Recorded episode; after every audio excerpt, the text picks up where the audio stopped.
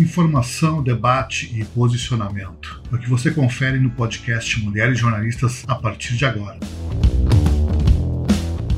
A Série A1 da competição conta com 16 equipes e será disputada no modelo pontos corridos em turno único na primeira parte, classificando oito times para a fase mata-mata com jogos ida e volta. Os times que disputarão a taça são Corinthians, atual campeão, Havaí Kinderman, Palmeiras, São Paulo, Santos, Flamengo, Internacional, Ferroviária, Grêmio, Cruzeiro, São José e Minas Brasília. Além disso, o Brasileirão 2021 conta com Napoli, Botafogo, Bahia e Real Brasília, clubes que conquistaram acesso pela Série A2 na temporada passada. Os primeiros jogos serão disputados nesse sábado entre São Paulo versus Grêmio, Corinthians versus Napoli, Internacional versus Santos. As outras cinco partidas serão disputadas no domingo. De acordo com o UOL, a Globo comprou os direitos de transmissão dos jogos, com a proposta de exibir pelo menos uma partida por semana no Sport TV. Porém, a CBF negou a confirmação do acordo. O que esperar do Brasileirão 2021? O campeonato do ano anterior foi marcado pela ótima atuação do Corinthians, que promete continuar tendo destaque no futebol feminino brasileiro. O clube ainda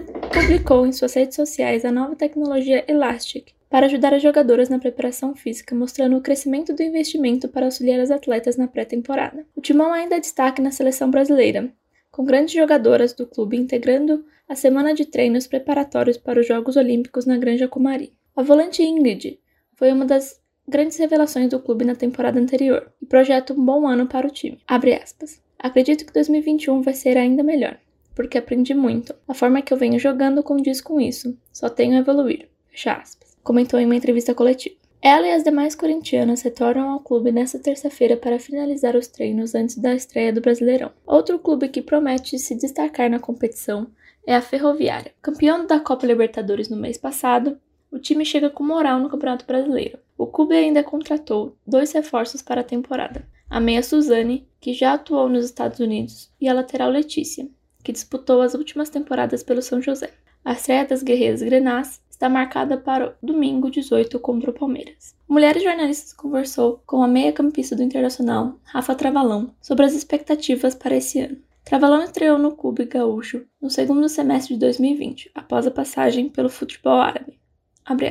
A expectativa é muito boa, nossa equipe vem treinando forte e focada nos objetivos para 2021. O Inter terá um elenco muito homogêneo e dedicado, fecha aspas, diz a atleta. O Internacional encerrou a nona semana de pré-temporada no dia 9 de abril, colocando em prática conceitos de jogos e exercitando bolas paradas. Sobre jogar em uma competição junto à crise sanitária do mundo, Travelão disse, aspas, Começar um campeonato em meio à pandemia traz algumas dificuldades e é necessário estar em constante adaptação. O Inter vem planejando muito bem cada passo e cada semana de treinamento, fecha aspas. Além disso, o calendário esportivo está mais apertado do que nunca tanto para os times femininos quanto para masculinos.